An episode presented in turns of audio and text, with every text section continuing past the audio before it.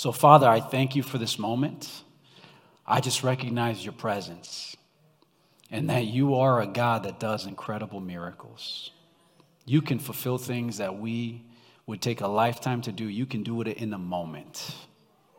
Your power is matchless. Lord, I recognize that you're in this place and that your Holy Spirit is speaking to lives. And so you're softening hearts. I pray that your Holy Spirit would overshadow me. Use me like a glove to speak to your people, Lord God, and just fulfill your promises in their lives. Lord, I also thank you that you have drawn people here today that need to have a relationship with you. Either they need to start it for the first time or they need to, Lord God, resume it, Lord Jesus, because they've walked away. I pray that today, when we give them a chance, that nothing will stand in their way from saying yes to you. And Lord, I thank you that you've brought people here that need a family of faith. And so, Lord, today I thank you that they're making decisions to say Celebration International Church is the place that God has aligned me to and that we will, Lord God, be blessed together in this journey. Father, I know that before me are people who are victorious, so every lie that is speaking otherwise, right now we declare it canceled. These are blessed men and women, overcomers by the name and grace of our Lord Jesus Christ. And so, Father, we give you all the glory in Jesus' name. Amen. All right, get ready. Our faith confession. Ready? Here we go. The applied word of God will change my life instantly. I actively embrace and embody its teachings. Pleasing God is my purpose. I walk in faith, not sight. I claim promises, pursue passionately, and prosper as my soul prospers. My faith is proof. In Jesus' name, amen. Amen. Come on, say amen. Amen. The applied word of God. It can change our lives. Amen. So, with that, I want you to grab your Bibles and find the book of Luke. And we're going to chapter 10. Make your way over there. Um, as you're going and searching your scriptures, let me remind you that this is a season that we tend to pick up a lot of things, isn't it? It's the holiday season where we pick up a lot of things. We pick up a lot of invitations, don't we? How many y'all got like a party to go for work, a party to go with your family? You got a party because of your kid's school and, and this and that. There's invitations, invitations, invitations. We pick up white elephant gifts, don't we? Things that we have no idea. What are we going to do with this? You know, this is no use to me. It's taking up space. We pick up some extra pounds, don't we? Rebuke that thing, guys. In Jesus' name. All right. We pick up a lot of things. We pick up some emotional baggage. I got to juggle and go to this family and that family, and I got to spend time with this person and that person, and this one's not happy with me, and I didn't do this quite right. And we pick up some emotional baggage. So last week we started talking about some things that we should give up on Christmas. Giving up on Christmas. we started talking about some things. Today I want to talk to you about letting go of something entirely different which is not the toys and the gadgets and the gifts, but giving up on the distractions. Say distractions. By a show of hands, how many people here have a hard time focusing? These lights are bright. How many y'all have a hard time focusing? Man, was Pastor waving a flag today? and like uh, why are they all walking around? And you know what? They said that they sang that song like so many times. Oh wow i like that man's attire today. He's looking pretty good. Wow that, that's pretty what am i going to have for lunch after this? You know and oh is, is did i did i respond to that text message I forgot to respond. Oh my gosh, I got so many notifications in my Facebook that I didn't go through, and now people are waiting for me to answer. Oh, are the bills supposed to be paid this week? Is this the week? Did I miss it? Am I going to get a late fee? How many of us have had like some of those thoughts in the last like five seconds? You know, I started talking and you already went through most of that list. So, how many of us have a hard time focusing? yeah, a lot of us. You know, at work, at school, you know, at home, in the middle of a conversation with your spouse? All right. Thankfully, though, Jesus left us. I, I, Jesus, I love the Bible because it does not sugarcoat humanity. It gives us humanity in all of its glory and all of its ugh, ugliness. And Jesus, one day, talking to a family in a village of Bethany, he gives us an incredible encouragement that deals with focus. Like, let's deal with distractions. And it's found in Luke chapter 10. I want you to see this play out in the village of Bethany. Starting in verse 38, here's the story. Let, us take a look at it. We've got Jesus who is hanging out with a couple of folks in the village of Bethany. He's at the home of two sisters and a brother. Verse 38. Now, as they were on their way, Jesus entered a village, and a woman named Martha did what? Welcomed him, invited him into her house.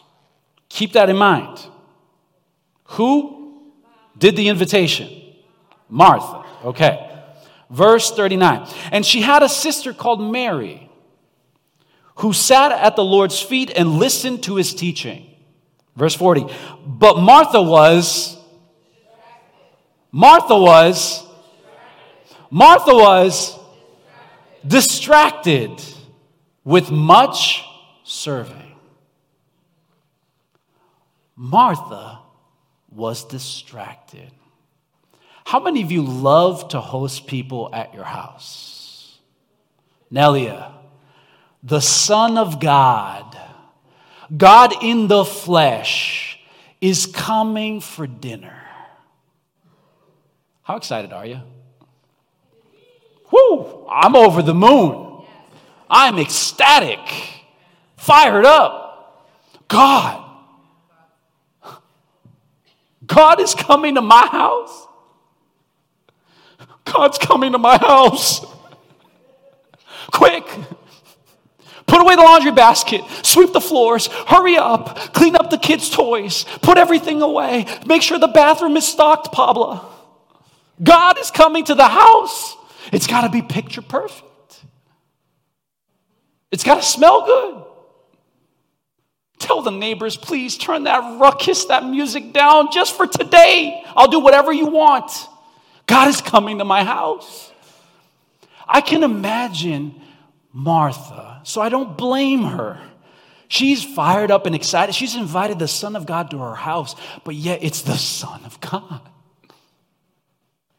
And so she's busy at work, thinking of everything that needs to get done and all the preparations that need to be made. Meanwhile, Jesus arrives, and Martha's sister Mary parks her tuchus at the feet of Jesus, and she enjoys it. Sorry if I swore, my bad. Just kidding. We got to use these like words with, with my little kids, you know what I'm saying? So, I like try to say it in a way that they understand. All right, okay. So, she sits at the feet of Jesus. Meanwhile, Martha is running around thinking of all of the preparations that need to be made. And she looks over at her sister who's parked herself at the feet of Jesus. Now, let me ask you, how many of y'all got one of those in your family? Oh, I heard some laughs in the back. No, no, let, us not raise our hands. You can just think that because maybe the person you're thinking about is sitting right next to you. I don't want to cause any fights. But we might have one of these people in our homes or in our families. You know, everybody's working, everybody's getting everything done, everybody's doing all this stuff, and there is the fill in the blank person who is on the couch taking a nap. I was having a conversation with a family member who uh, doesn't live nearby and traveled. So, all the family members who are here, you're off the hook. It's not you. You're not in the house right now. You're not watching online right now. So, I'm not talking about you, okay? But uh, it was funny. They were talking about this very thing Thanksgiving. I was over here cooking and cleaning and doing this and doing that. And where did you go that day? You showed up for the food. And so I was just laughing. I'm like, well, they, they did what? And we were talking about it and just having fun because I found that ha- it happens in a lot of homes. And if you can't think of that person, just, uh, you know, sidebar, reality flash, you might be that person.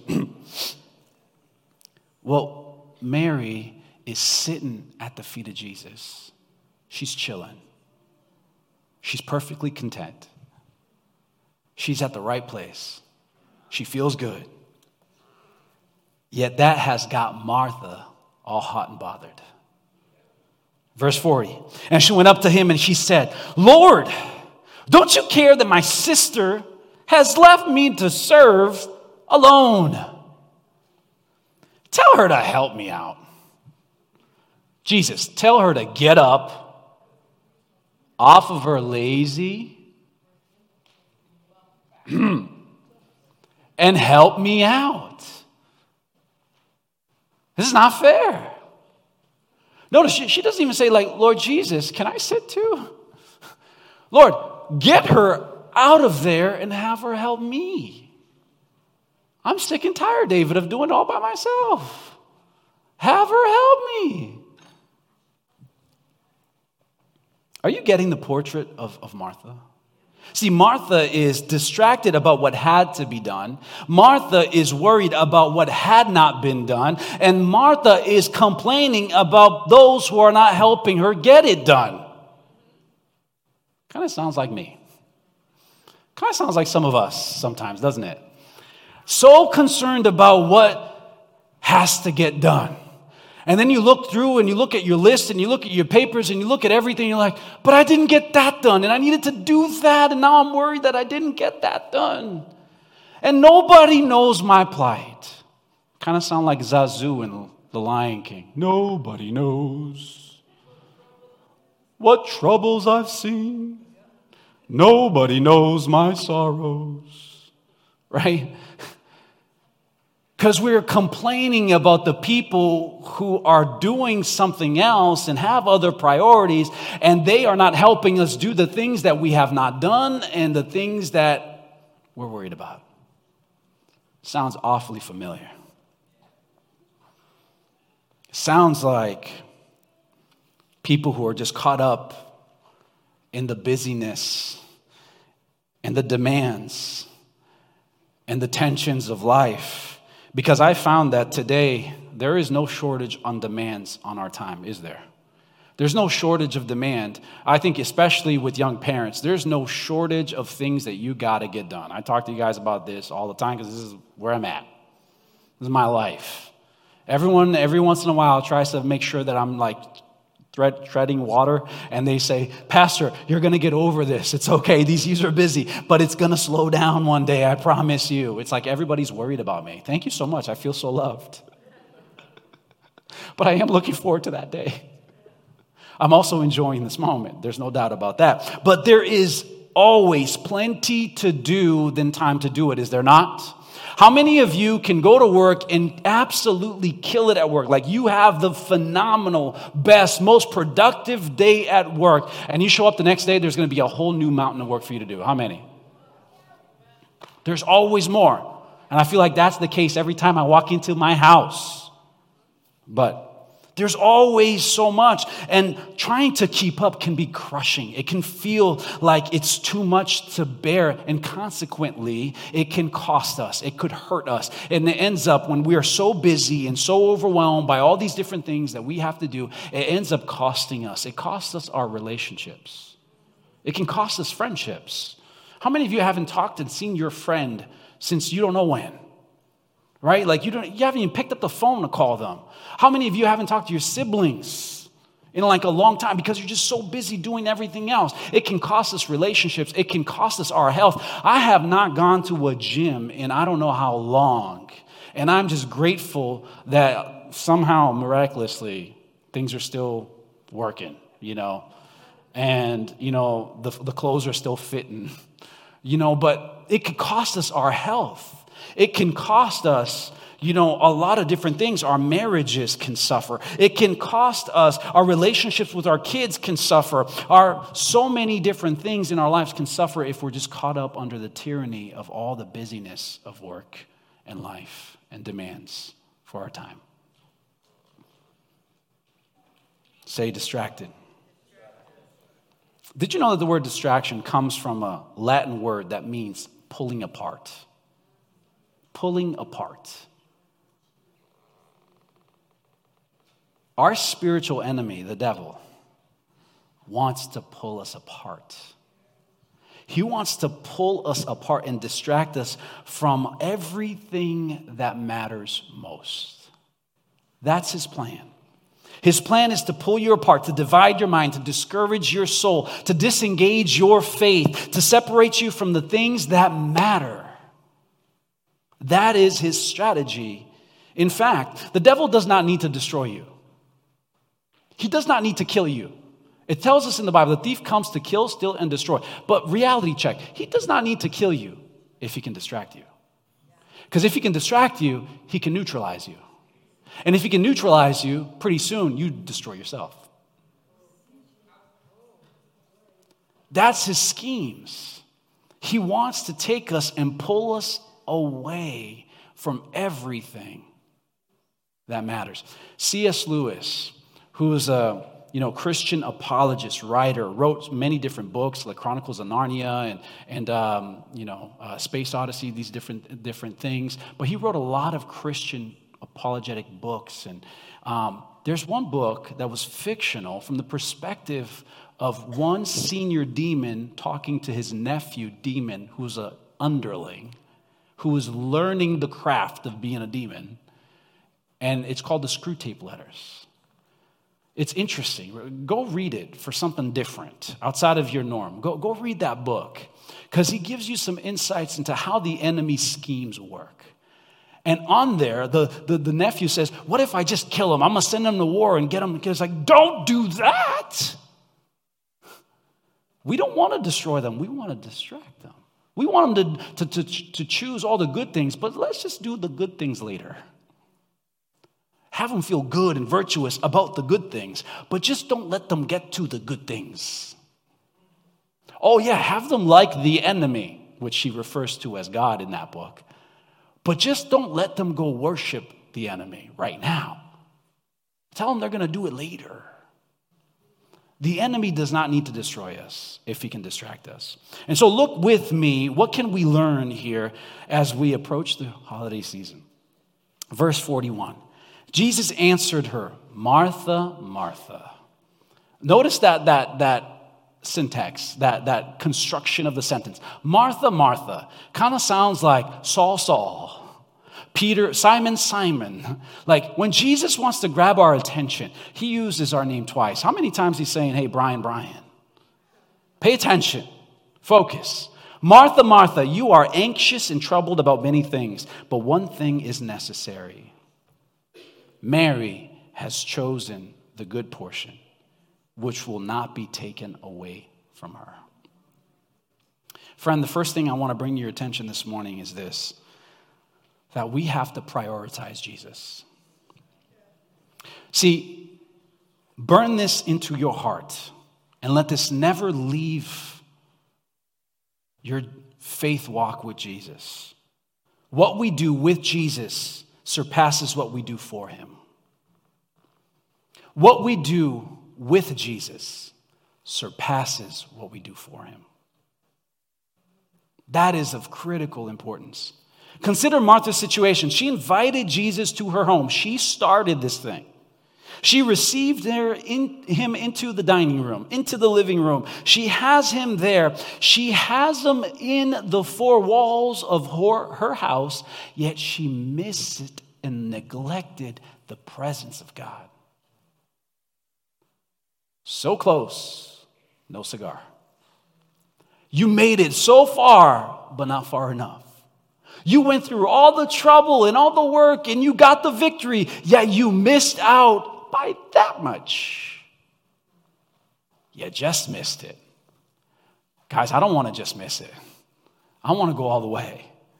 I, I want to get everything that is available to me. This lady was so close, yet so far, because she was concerned with putting together an elaborate meal for him when one was not needed. He was within reach, yet she missed him. Martha was distracted. Mary, on the other hand, she sat at the feet of Jesus, not because she had a foot fetish, but because she was at the right place, the right posture to receive from the Lord. It's like Paul, who, when speaking of his credentials, says, I was under Gamaliel meaning I was underneath the feet, sitting as a student at his feet as he preached and taught and shared with me the way. It's like they say in the Mishnah, which is the Jewish oral tradition and laws.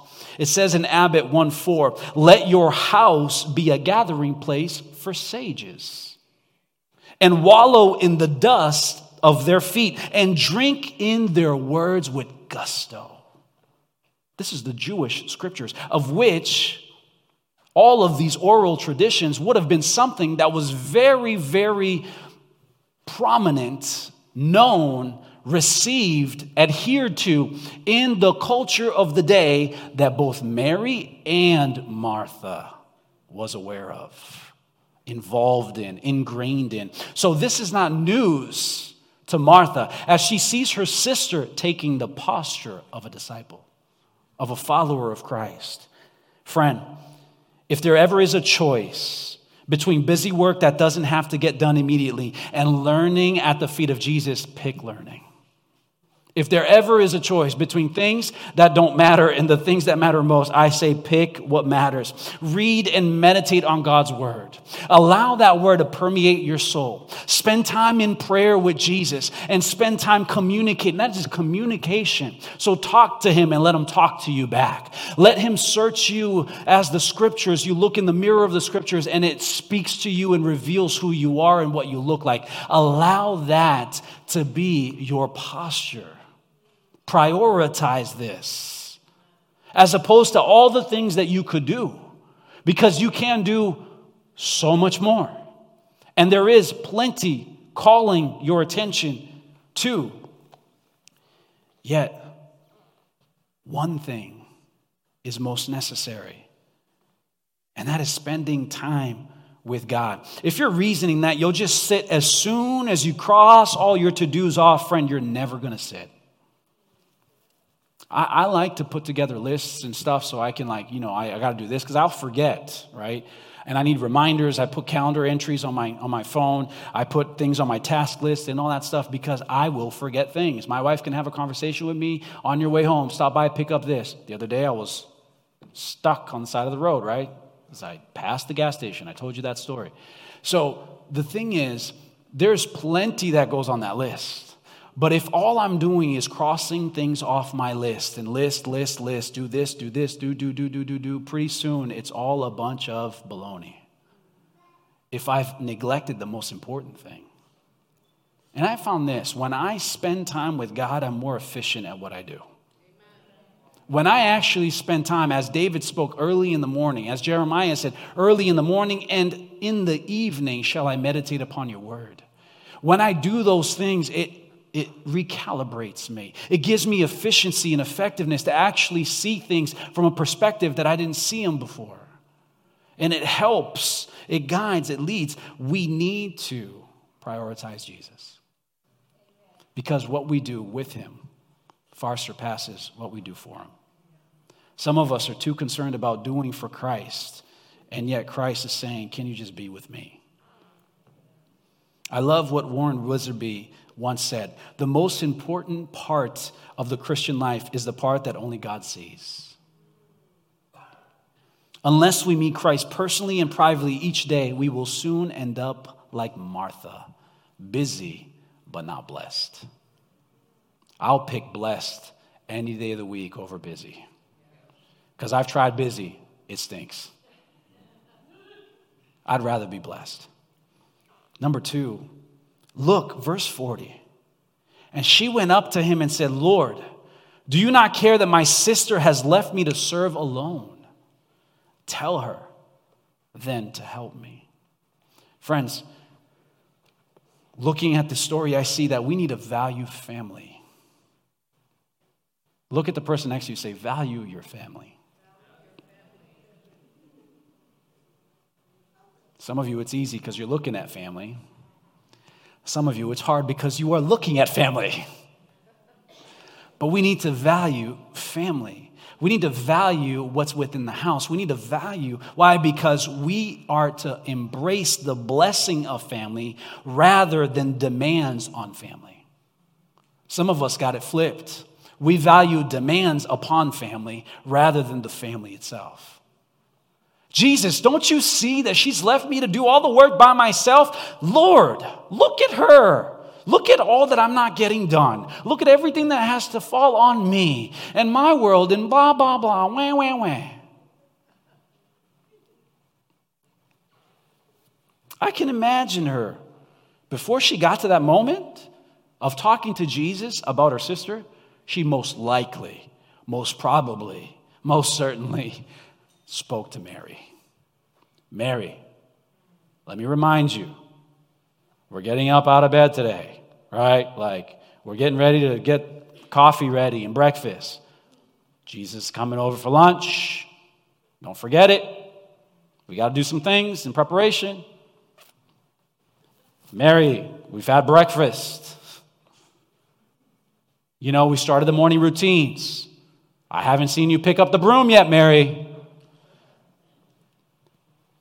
Mary, you're telling me about this and that and all that stuff that's happening online and what's going on around the world, what you saw on Facebook and Instagram and, and, and, Pinterest and everything else. But, Mary, I haven't seen you start anything of the baking. I can imagine she went to her sister first and foremost. She talked to her, it's like, please, for Pete's sake, it's Jesus, the Son of God. He's coming to our house. Help me clean this darn house. Help me. Give me a hand in the kitchen. Get off of your Instagram. I can imagine it. Not from personal experience, I can imagine it. The Bible doesn't tell us where Mary, if Mary put her phone down or not. It doesn't tell us if she did any of that stuff. It doesn't, there's silence here. It doesn't give us any of, of the hints that she helped out at all. But listen, Mary and Martha are often contrasted as though we need to pick one over the other. Like we need to be all about service and we got to exemplify service, or we got to be all about worship and we got to just praise, you know, uh, Mary because she did the right thing and she was a worshiper. And Mary uh, was right. Martha, you're wrong. And we go to these extremes, but the reality is there's a balance in these things. See, what, what the Bible doesn't tell us, and what most likely happened, was if you think about this, the Son of God's coming over the house. The culture is all about hospitality. They are very big and important on, on hospitality. So there's no doubt about it that they would have prepared the house and done enough and done what was necessary. So Mary could have very well have helped in the kitchen, did everything that she, like, I got the bread, I got this, there's something to drink, there's something to eat, we cleaned up, it's cooked, it's kosher, everything is right. So you know what? I'm going to go now and sit at the feet of Jesus because because he's coming over. She did enough, and then she said, I'm going to go pick now the better thing. Whereas Martha had demands that were far above the expectations of the day. And I, I, wonder who gave her those demands? How many of us are trying to fulfill and do something that nobody else asked us to do, but we impose those demands on ourselves? We're trying to prove something to somebody. We're trying to do something and, and, and, and expand something within our lives and prove something because of a vow, because of an issue, because we will never be like that person. I'll never do this. My dad did that. I'm never going to be like him. My mom was like this. I won't do that when I'm a parent. And we're putting all these expectations and demands on ourselves that nobody ever asked us and told us was right. And yet we're fulfilling, we're busy, we're pursuing, we're running, we're chasing, and yet we miss the most important thing. She failed to see her sister. And what did she do? She turns to Jesus and she starts to complain. See, what Martha missed, she valued the demands that she imposed or she felt society required because it's the Son of God, and she missed out on the value of her sister. What contributions did she make? What value was she adding in the home? What other sacrifices had she already done? Well, none of this mattered to Martha. She couldn't see it. All she could see was the missed demands that she had and the expectations. If serving Christ makes us difficult to live with, then something has gone terribly wrong with our serving. Let that sink in. Because the world is watching you as a believer, as a follower of Jesus. And if people find you difficult to live with because you serve Christ, I think you're serving wrong. Likewise, if serving our families, I'm doing this for you, not with that attitude. What you mean? I got to go to work and work 17,000 hours because I need to put food on the table for you. I'd rather eat ramen noodles with that attitude. Could I just have you here so you can celebrate what happened with the kids? Like, I needed your support in this moment. You weren't around. No, but I'm doing this for you.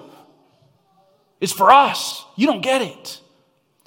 If serving Christ, if serving our families makes it difficult to live with, then something is terribly wrong with our service. Whenever we start criticizing other people and pitying ourselves because we feel overwhelmed, then you know what? We better take some time and examine our lives because we have probably taken on more than we should chew. And other people are suffering for it. Maybe we should say no to that invitation. Maybe we should say, you know what? Yeah, this is enough for what we need at our standard. Like, what's more important? Which, which leads me to, you know, think of the last one just a second verse 41 but like you know think about this. This plays out in so many different ways. You got parents who value more demands than they value the person. They value the journey. Joy in the journey is deirdre's mantra right? I think about this. I, you know I, i'm grateful for high expectations because my parents always asked me to do well in school.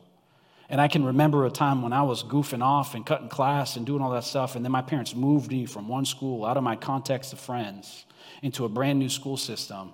And I had a teacher who had overcome incredible odds with cancer, and she was having a new perspective on life, and she demanded and expected a lot of us, and that stirred a fire in me to want to do better. So it was good, but I, I look at it from the other extreme. Sometimes some of us, you know, a, a parent, you know, sees the kid's report card. You, you, you got an A minus? How dare you? Like, why isn't it an A plus, plus, plus, plus? Mom, those don't exist. I don't care. For my child, it does. You should have done better. Like some of y'all are laughing because you know you've had those parents. You know that circumstance. But you think that's a silly little thing, but you, you look and extrapolate that out. The demands far surpass the value of the person or the journey. You know, we don't look at the best improved student.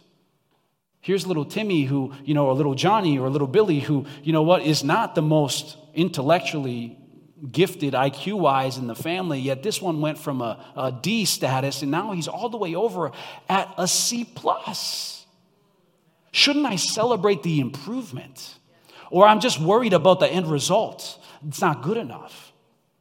Some of us need to just say, hey, what is good enough and what is progress? Because I need to value progress. Some of us look at the pages of scriptures and we see saints and saints, but in between the passages and the verses, there's a whole lot of life and a whole lot of time and a whole lot of journeys of ups and downs. You take five steps forward and then you slide back 10 steps.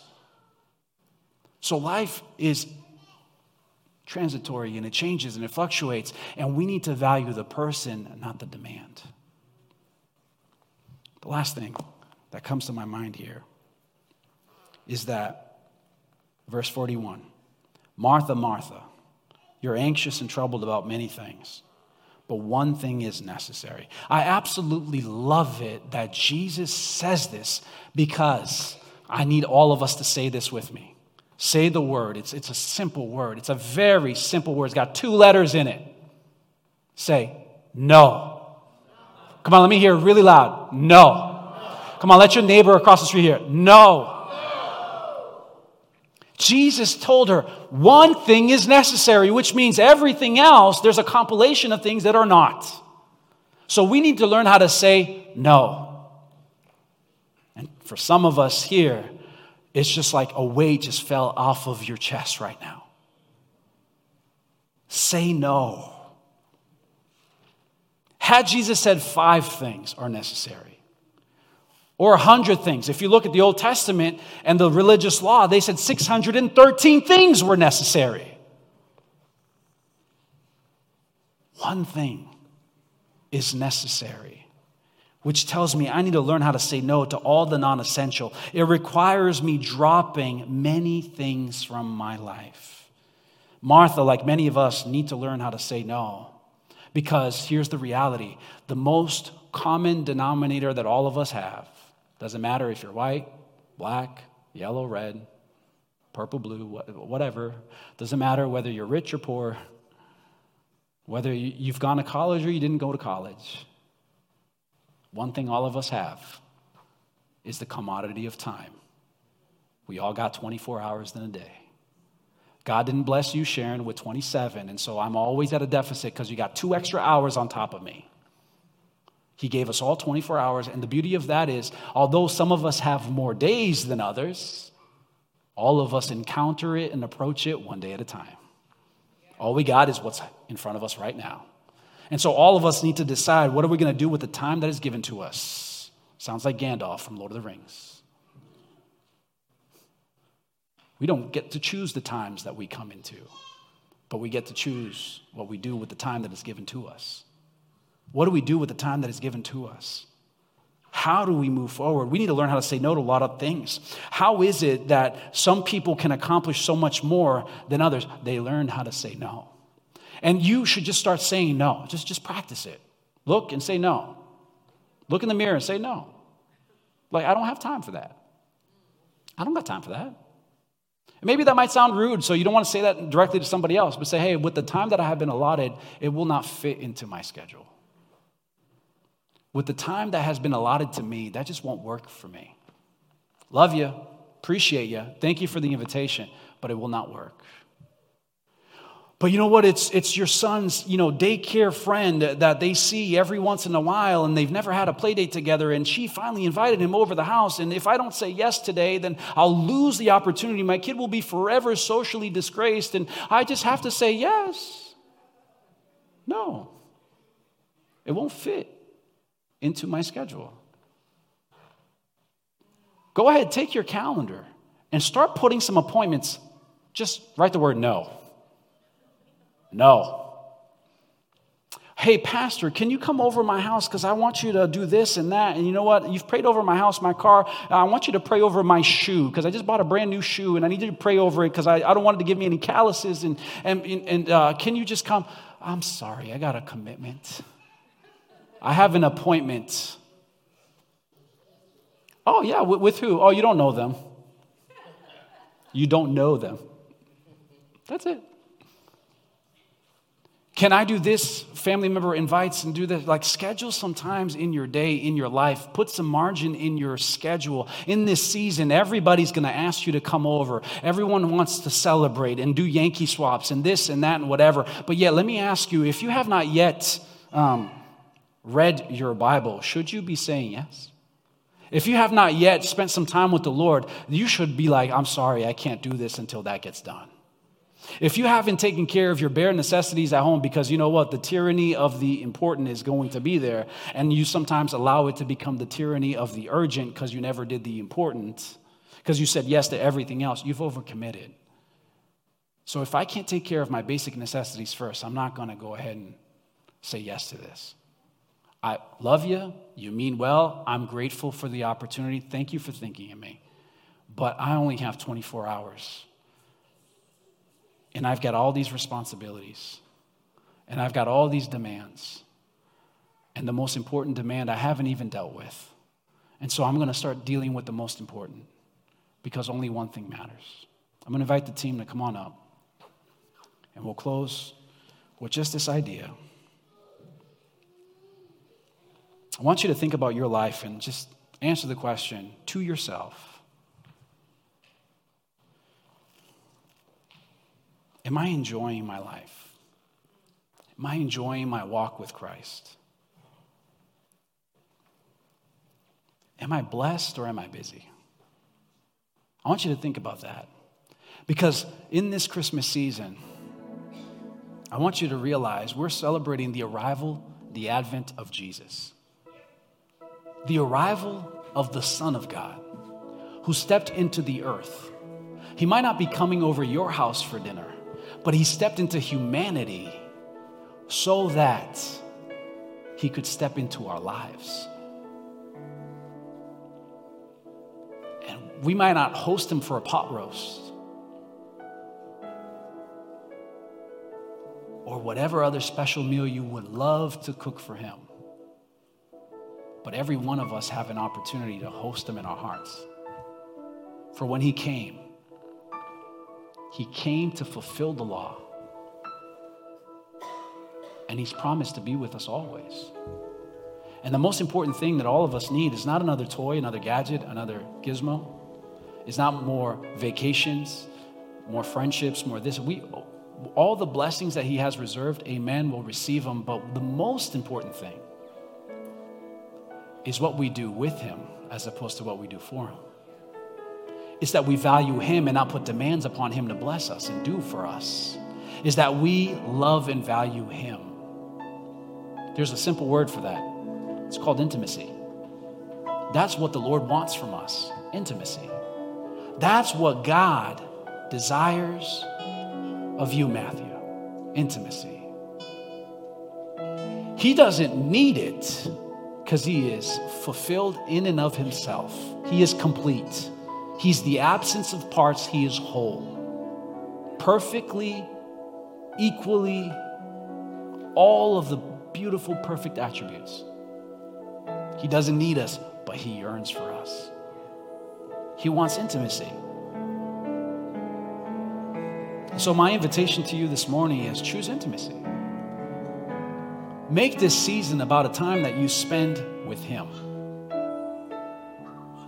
If you got kids, turn Christmas around and celebrate the birth of Jesus. Throw a birthday party, get some cake, actually involve Him in the process. Right? Like, talk about it at your gatherings. You know what? Before you go to those gatherings, spend some time with Him. Before you gather with others, gather with Him. You know, make it important that I'm going to be at church and gather with the brethren. I'm assembled together with those who are of the community and body of Christ because I value intimacy with my brothers who worship Him, my sisters who are giving Him glory, those who are encountering Him in intimacy and He is showing up in their lives and He is doing incredible, amazing things that nobody will deny them of.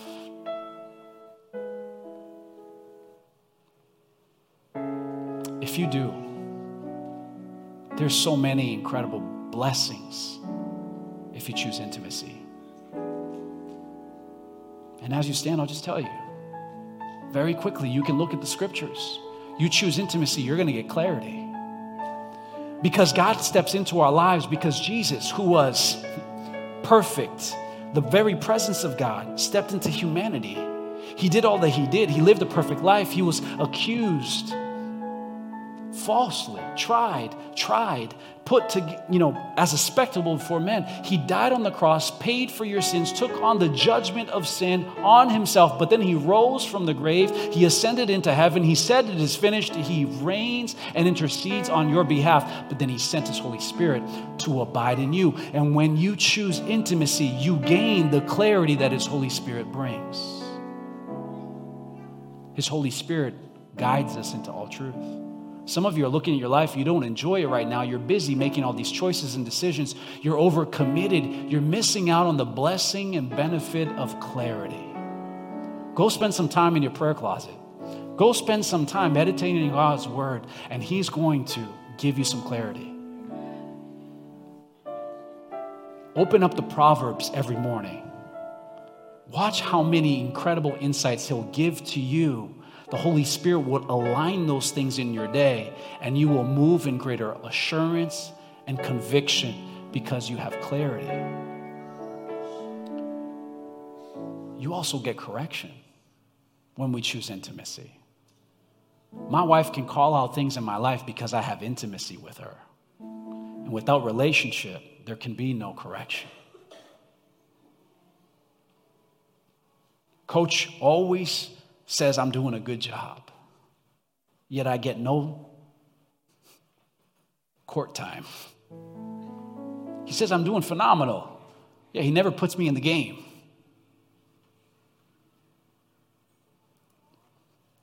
We have to get into relationship and intimacy and be open to correction for us to advance and grow.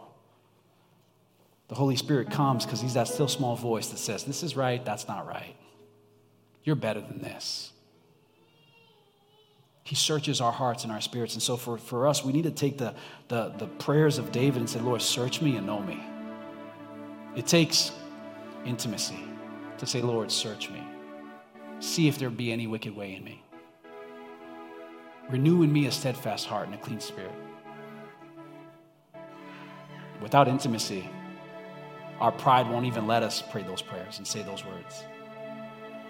If we choose intimacy, guys, we get comfort.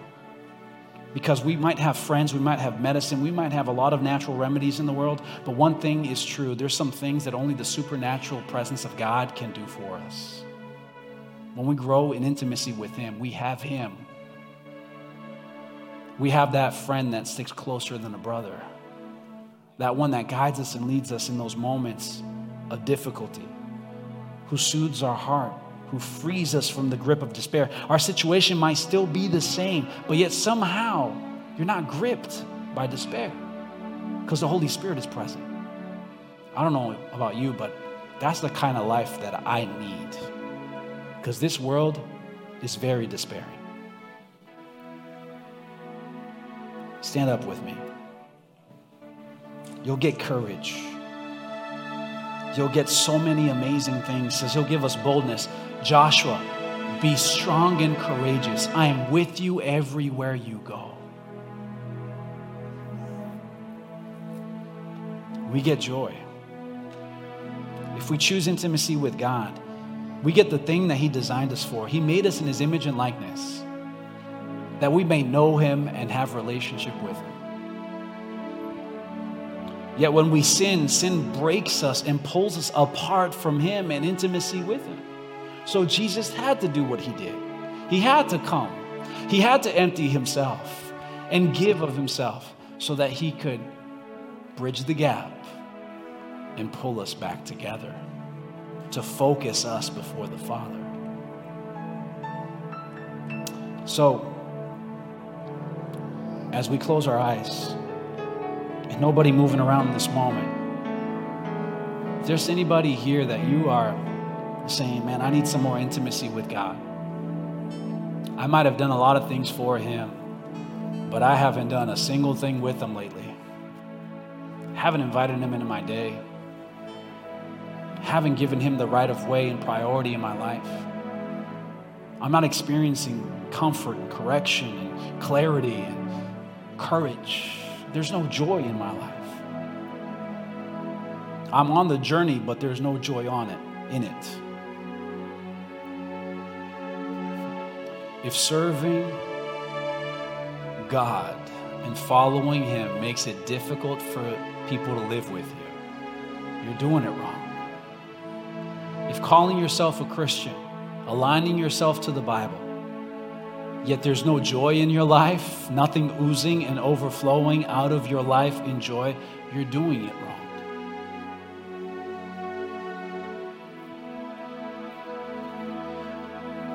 So if you want to just make that right and say, Lord, today I want to come to you. I want you to restore in me intimacy. Pastor doesn't need to preach a practical 17 step of how I need to do that. We all know how to be intimate. If you doubt that, just look at the fact that you have kids. You know how to get intimate, you know how to invest, how to spend time, how to follow, how to pursue, how to desire and yearn, how to prioritize and sacrifice. So, whatever it is in that equation that you need to do, I ask you, make a commitment today. Make it so this is the best Christmas that you've ever had because you choose the better thing. Father, I pray that your grace and your mercy would reign through your Holy Spirit in every life and every heart. Lord, as people are listening to these words, I pray, Lord, that repentance would come into this place. I pray, Father, that the busyness and the cacophony of noise and distractions that's around us, we didn't even get into talking about phones and social medias and everything else because we know those things are all peripheral. It's just the abundance of things the enemy will distract us from what matters most spending time with you. Father, I pray whatever needs to be moved, whether early in the morning or late in the evening or throughout the day, whatever it is, Father, whatever needs to break down in their lives, Lord Jesus, I pray that you would remove it, Lord God, surgically. That, God, there would be the opportunity for intimacy. Lord, I pray that you would arrest the attentions of your people, that they would be able to follow after you, choosing the better thing. And if there's anybody here who's never said yes to Jesus and you want to change that today, just lift up your hand and pray this simple prayer with me. We need him, guys. Bible tells us that without God, there's only judgment. But with his grace, there's life evermore. If you need to restart or start a relationship with Jesus today, just lift up your hand. I want to put something in it, and I'll pray with you after service. So if that's you, with everybody just chilling right now, lift up your hand. The usher will come to you. It's not about putting you on the spot, they just want to put something in your hand. Father, we thank you. We give you glory and honor.